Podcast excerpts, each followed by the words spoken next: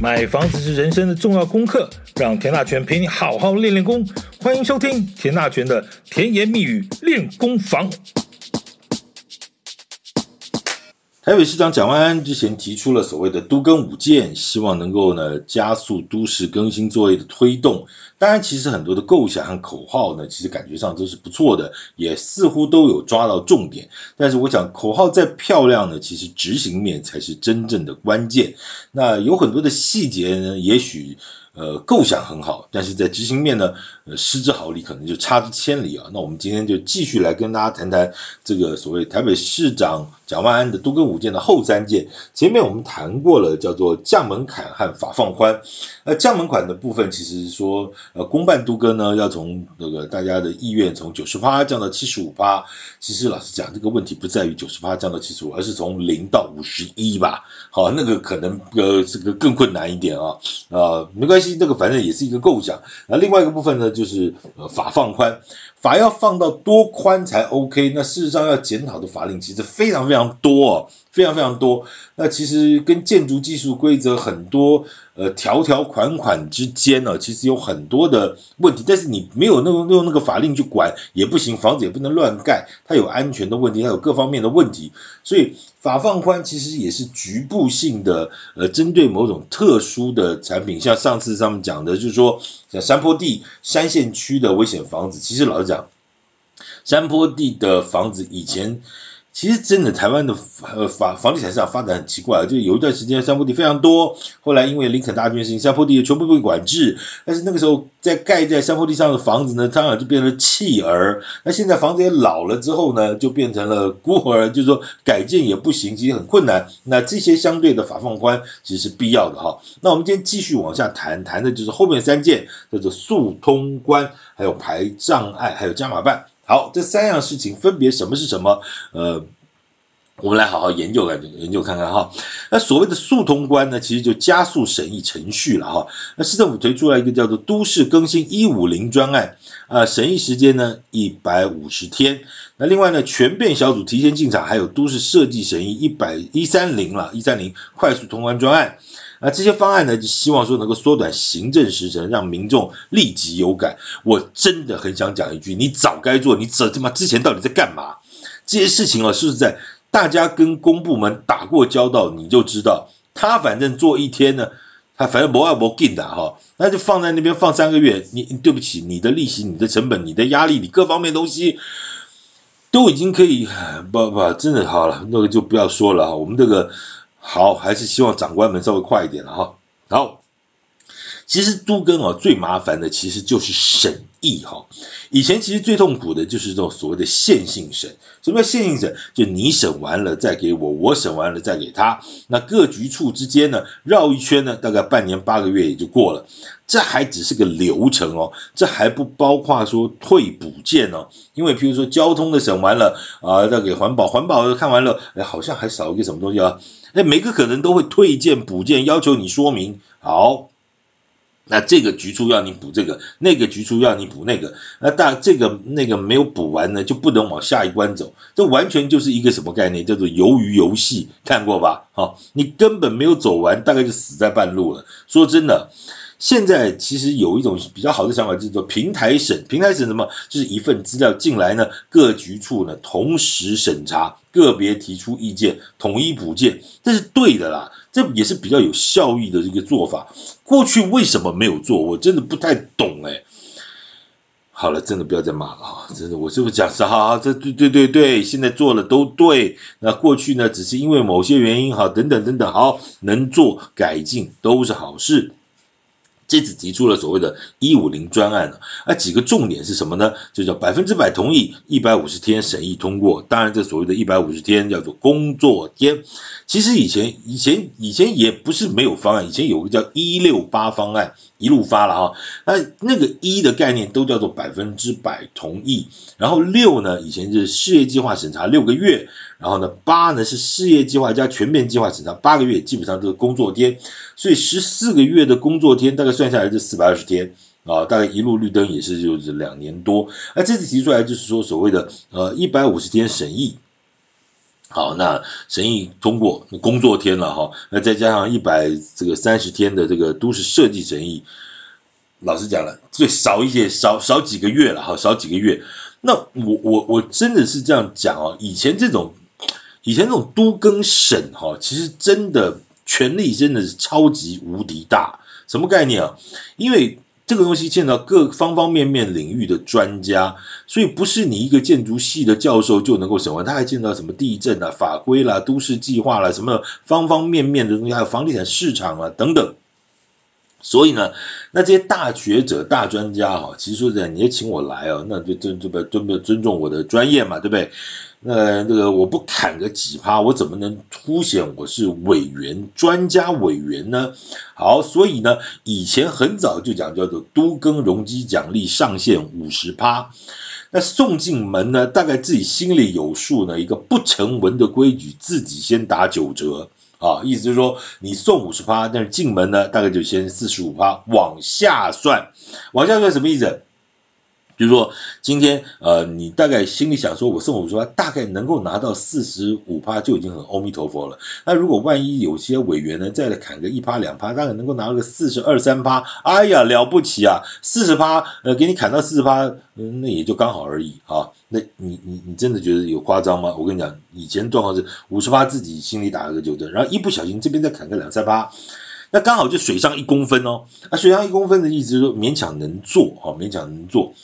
但是，但是你又遇到什么问题？因为它拖很久啊，所以我一不小心碰到改朝换代，好，那这个会呢就延到这个半年之后才开。半年之后呢，又换了新的委员，那某位新的委员呢又提出了新的主张，然后一不小心又给你砍掉两趴，那砍掉两趴就刚刚好就不用做了。好，下课，时间就浪费半年。你真的觉得很奇怪吗？很抱歉。我刚才讲的都是事实。一点都不奇怪，以前就是这么干的。什么了不起的建筑业大老板，你敢骂吗？你敢骂吗？你皮在痒吗？下次你有案子送进门，你就试试看。这样的状况一直到什么时候？一直到二零一九年的都更条例大修法，才把这个所谓的鬼打架的陋习给改变了。就是都更委员不审容积，否则以前容积就是大刀，他砍你两趴就砍，我管你一坪一百万还是一坪八十万，两趴容积。计算价好几个亿，怎么样？老老子就给你砍个两趴，我就是看你不顺眼啊！你们建商啊，简直就奸商啊！我真的现场真的听过委员是这么说的。那与这种状况，他根本这就所谓一个所谓的反商仇富的情节，去看你这个所谓的都更审，你要怎么做？他没有办法做啊！好，后来就发现到说这样子其实已经形成一个很大的问题，所以在内政部在二零一九年都更大修法的时候就把这件事情给修掉了啊。那现在都更省，好，那所以这样，那现在都更省的缩短为一百五十个工作天了，再加上都市设计审议一百三十天，加起来两百八十个工作天，日历天大概也是一年两三个月了啊，一年两三个月左右。其实我同意啊，我同意什么？就是。因为每一个审查都牵扯到民众的权益，这个差之毫厘，失之千里，审查的细节和专业度当然不能开玩笑。但是能不能有更科学的做法？就是老实说啊，那法规的适用和这个检讨啊，其实这种资讯性的东西，老实说有什么了不起的？专业要搞几个月，我就看不懂。哦，嗯。简单讲啊，审议这种东西的核心思维应该叫做原则同意，例外检讨吧。就原则性的东西哈，你没有错、没有争议、没有问题，是不是就可以直接跳过？那如果是属于认知层面的东西，或者有创造性或突破性的要求，那是不是就用例外检讨就可以了？也就是说，某种规模以下或者某种基本设计的案子，有所谓一般案案件，所谓的这种真的叫一般案件。因为它不牵扯到复杂的法规检讨，是不是就用所谓的绿色通道，让它速度再快一点？你刚才讲什么一百五十天，有很多东西它它一点都不复杂，一点也不难，你还要一百五十天吗？这件事情我就觉得有点又又好像捡平头的概念，好像觉得那我只要在一百五十天之内给你，呃，就不要超过一百五十天给你，我能不能再快点？我能不能五十天给你？这是另外一个角度的问题，就说。好，就是如果绿色通道就是让它的速度能够更快，那有例例外的案子或需要政府或公权力协助的案子，你是否在用特殊条款进行审议？这样会不会更合理一点？你你就说像现在看病，就大小感冒你不要去大医院嘛，不要浪费医疗资源。那大毛病你也不能去小诊所嘛。我想这个大家理论都懂了啊、所以在法放这个速通关这一块，我觉得。还是行政执行面的问题啊，就是嗯，你不能说啊，这个一百五十天，那我就一百五十天。如果我能够快到八十天、七十天，不是很好吗？它是不是还有简化的一些程序上的作业？还有，它一定要这么这么行政程序的呃复杂吗？就是它能不能嗯省掉很多？当然吧，就是有很多是嗯技术层面的问题啊，那是不是就可以欧？用 open book 的概念来做，而不是要说青天大老爷你在上面吹胡子瞪眼，要我改这改那个，我觉得那叫做没有依规了哈。所以说所谓的呃原则同意，例外这个这个审查，我想这个例外在做检讨，应该是更好更好的做法了哈。好，第四个叫做排障碍哦。那这个台北市政府讲到，我们现在台北市政府呢，这个台北市推动围老案件是六都之冠了，那。未来将以是否扩大啊培植民间专业人力、放宽检讨审查项目、精简程序等等面向，持续加速围老重建案子，预计可以缩短审查时程约六个月。六个月，六个月。我先讲，你到底哪里挤出来这六个月？那过去为什么挤不出来这六个月？难道就是因为换了市长吗？那所谓的放宽检讨这个审查项目、精简程序、提升效能这两句话，我说蒋万安才上台几个月啊，为什么之前就做不到？而是蒋万安有多厉害，还是科批真的有那么差吗？我觉得好像都不是这样哎。那那这就是我觉得这就是行政体系的问题，这是公务体系的问题，这什么意思？这老板不盯，大家就爱动不动。这这一这很抱歉哈，这我必须要讲实话。我相信可能各位有跟公部门打过交代的这个朋友，可能都有这样的心情，就是怎样，老板没有特别的盯，老板盯他还不见得要动，他就给你照程序来，怎么样，对不对？服务市民只是一个口号。他压根心里头不见得有说，我因为如何如何可可能也许可以稍微让你快一点。当然我讲这个话，也许武断，也许啊也有很多很真的很热情的公务员啊会协助这个这个组织运作的模式。但是为什么会有现在这个感觉？你就觉得，哎，你如果检讨出来说少个两三个月，我也鼻子摸摸了。你一下子可以挤六个月出来，我真的不懂过去发生了什么事情。好，这个就不好再讲了哈，否则以后我的案子又被盯上，对不对？啊，谁要你骂我，所以我就给你再拖三个月，不该是这样吧？哈，不该是这样，这难道这事情是不能讨论、不可以呃有评论的吗？好，同样的，我还是对于所谓的这个扩大培植民间专业人力这件事情，我是颇有意见的了啊。拜托，就请你不要再搞什么危老推动师这档事了。在之前我们谈过，这样是搞了几年，大概只有这个培训机构赚到钱，一个人收三千块，上三千课，弄张证照，然后对危老都更的实物推动作业，说真的，真的一点帮助都没有。就劳烦各位就不要乱搞，不要搞乱就不做了。好，我说真的。那所谓的民间专业人力到底是指什么人呢？这个当然写起来又是很堂而皇之的东西，但是说真的，他到底是什么人？我们稍微聊一下，建商吗？你说是建设公司的土地开发部的这些专业人员吗？老实说，他根本不用你教。怎么说？人家在建设公司真金白银的在那边算数学，比这种市场上的都跟人才专业一百倍。那人家的专业是什么呢？就是一年拿二十个月的年终奖，也不也不是二十个月的薪水，你养不起，人家也不会来。那人家当你的顾问，顾问有什么屁用？顾问怎么就上上课？实际上你不懂还是不懂啊？就非要真的很非常实务的真金白银的去操作，你才会知道什么是什么的。你请得起这些大建设公司的土开人员来帮你做这件事情吗？我觉得就醒一醒吧。好，再来。房重业可不可以？其实从一开始推动这个都更危老，包括政府和产业界，大家都觉得说房仲业应该是非常这个适任的一个产业，也对这个房仲业寄予很高的期待。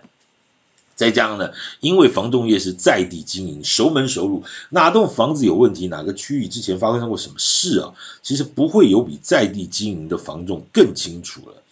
那也确实哈，像韦老的刚上路那几年，有非常多的防重的朋友呢，呃，也投入了这样的工作。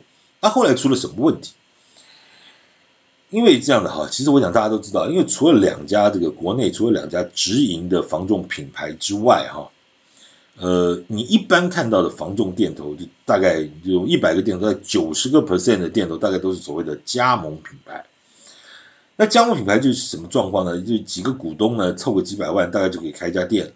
好，啊里头的员工呢，业务员呢，绝大部分都是无底薪的，这叫做高专店，高矮的高，专业的专哈，高专店。那什么叫高专普专呢？我们以后有空再聊了。反正总而言之呢，这个所谓高专呢，就是无底薪的。那这种无底薪的房仲人员，他是靠什么？他是靠奖金嘛，对，卖房子的销售奖金嘛。啊，景气好，再加手气好呢，冒了个大泡。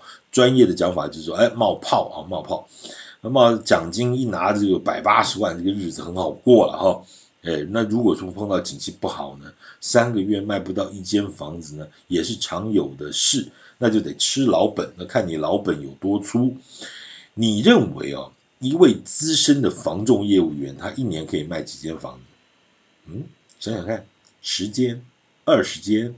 你想太多了，一年能够卖上个五六间哦，其实说实在就很了不起。那当然还跟还去分为就是到底是城市的还是乡村的，是蛋黄区还是蛋白区，这个状况不太一样啊。发展中的还是老市区、成熟社区都不太一样。但老实讲，平均一个资深的 qualified 的房仲的这个这个业务员，一年卖个五六间，你知道吗？店头里头都有那种红布条，他就挂那红布条了。哎，那个你你不要真的不要觉得奇怪啊。好，那如果我们讲一年卖个五六间，就算是两个月卖一间好了，哇，这已经很不错了啊。每天的工作就是从早忙到晚，可能一间房子带看了二十次没有成交哦，或者花上八个月的力气啊，在 push 啊，这什么，结果做白工啊，很抱歉，正常再正常也不过。那那说真的哦，真的就是可能就是就是。就是你说运气不好，你说什么什么，反正总而言之，你可能嗯半年八个月花了很多力气，结果后来结果一场误会啊，因为景气不好，或者因为景气太好，或者因为屋主想很多，或者因为买方加了二十万，很多事情一呃从有就变没有，从没有可能就变得啊等等啊，那个不多说了。那我们拉回来讲说，如果呢他要做什么围老啊、都更啊这件事情，你说一个小案子啊，那个也许十来个住户好了。你磨个半年一年哦，一张同意书也签不下来的这种状况非常非常正常。如果再磨上个三年五载，我请问你这个房仲要吃什么？嗯，家里孩子的补习费要怎么办？当然，你说哎呀，都更危老这个事情案件可能比较大了哈，赚钱当然是件好事，当然不会是没兴趣，是真的有困难。然后再加上呢，每天忙着进出待看，要稍微抽点时间去学习上个课，充个电都不一定能抽得出时间来，更何况花这么多时间去学习都跟为老，这个真的不能怪人家，因为那个产业的形态就不一样，因为那个业绩是月月归零的啊，所以。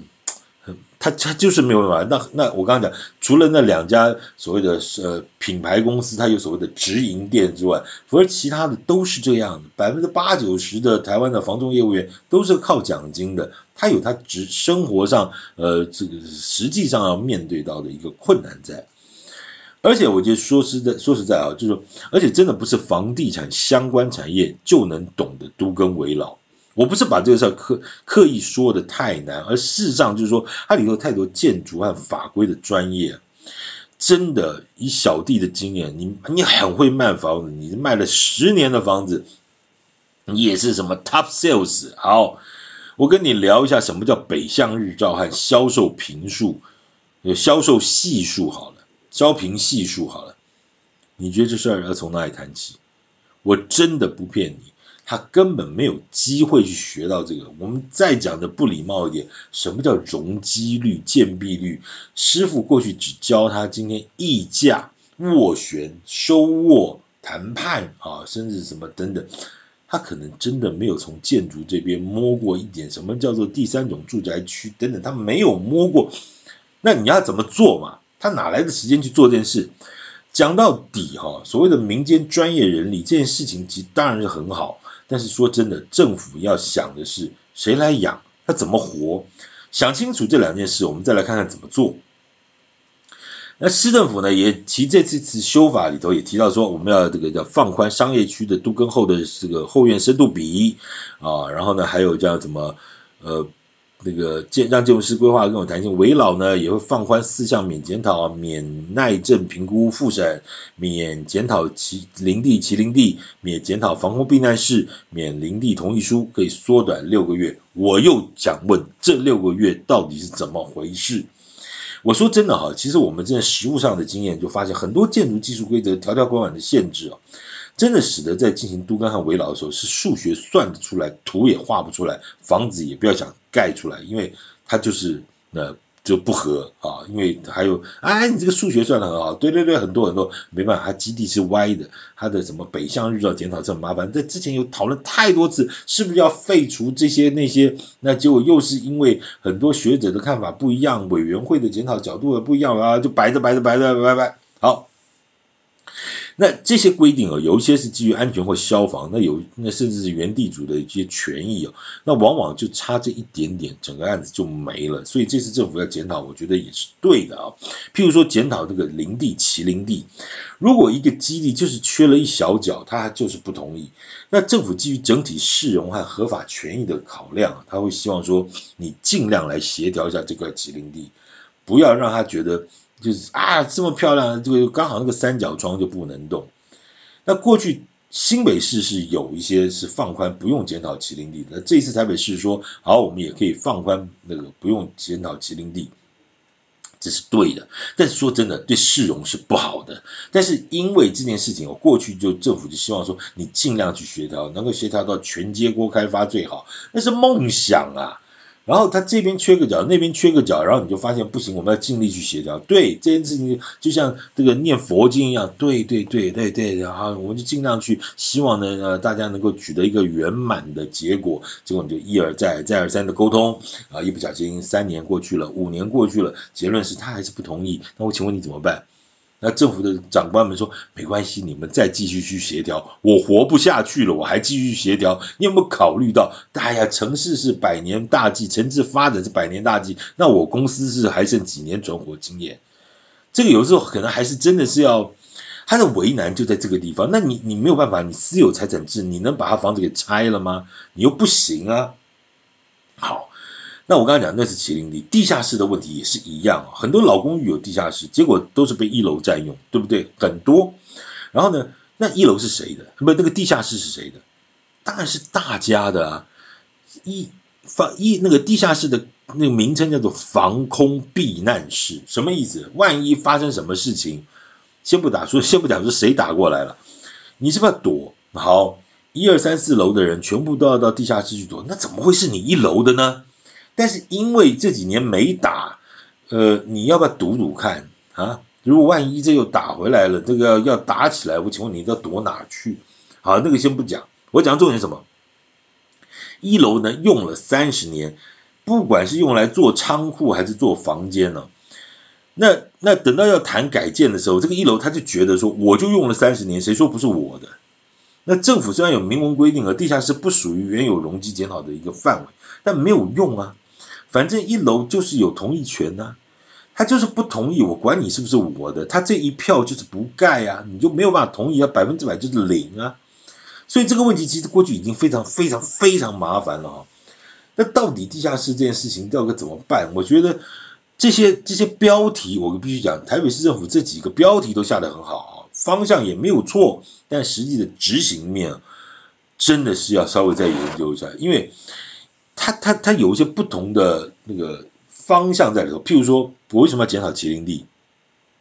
我就不希望这个城市感觉上这个少一颗门牙，对不对？很漂亮的一个街锅，突然在这边就少一颗门牙，好，那那那你那你现在不用检讨它了，那怎么样？那以后是不是这个很难看的门牙就留在那边？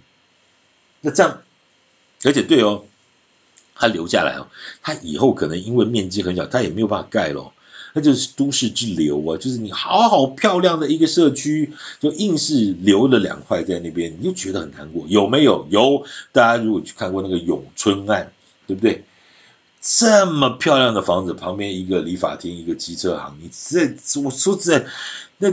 没有办法哈，那个时候当时也是很多的学者带着教教授，教授带着学生，铁链绑着就睡下来，你能怎么办呢？那你也不能怎么办呢？盖好之后，你说多丑就有多丑，没关系，人家不管你市容的问题，城市的美丑与我无关，老子要做机车行，你就是不能拿我怎么办？那真的是这样子吗？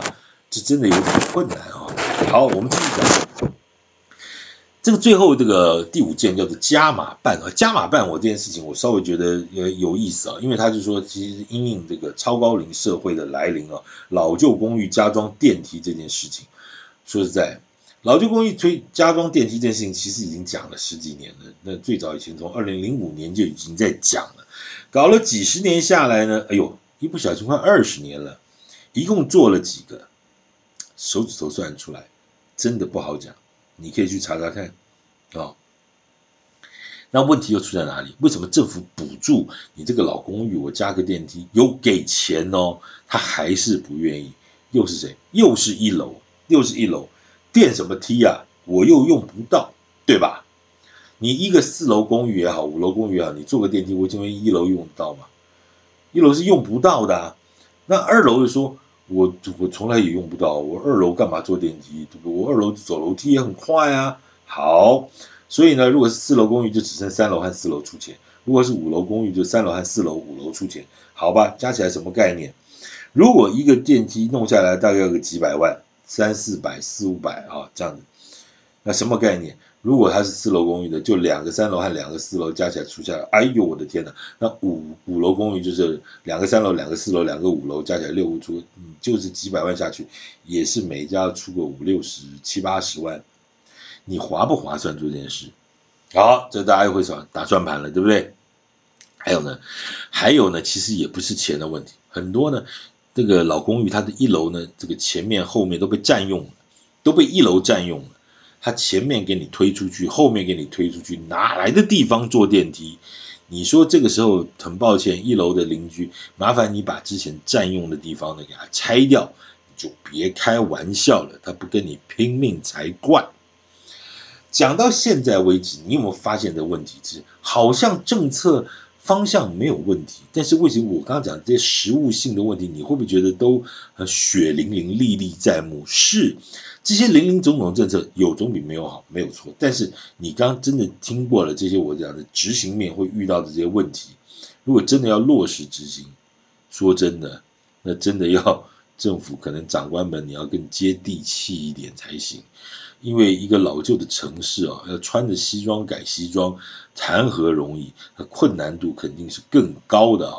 所以这五支箭呢，其实我觉得，呃，当然我还期待更多的施行细则，也更也期待更多的所谓的公权力的一个展现或魄力的一个展现。说实在，城市不是美丑的问题，它真的是安全有很大的问题，不管是。